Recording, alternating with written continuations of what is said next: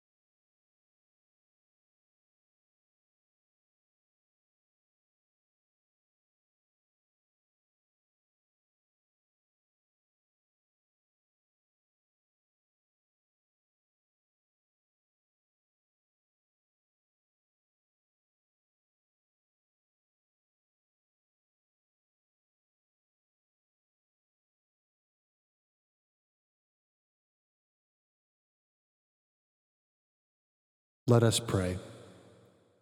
Jesus, our joy, when we realize that you love us, something in us is soothed and even transformed. We ask you, What do you want from us? And by the Holy Spirit you reply, Let nothing trouble you. I am praying in you, dare to give your life. Amen.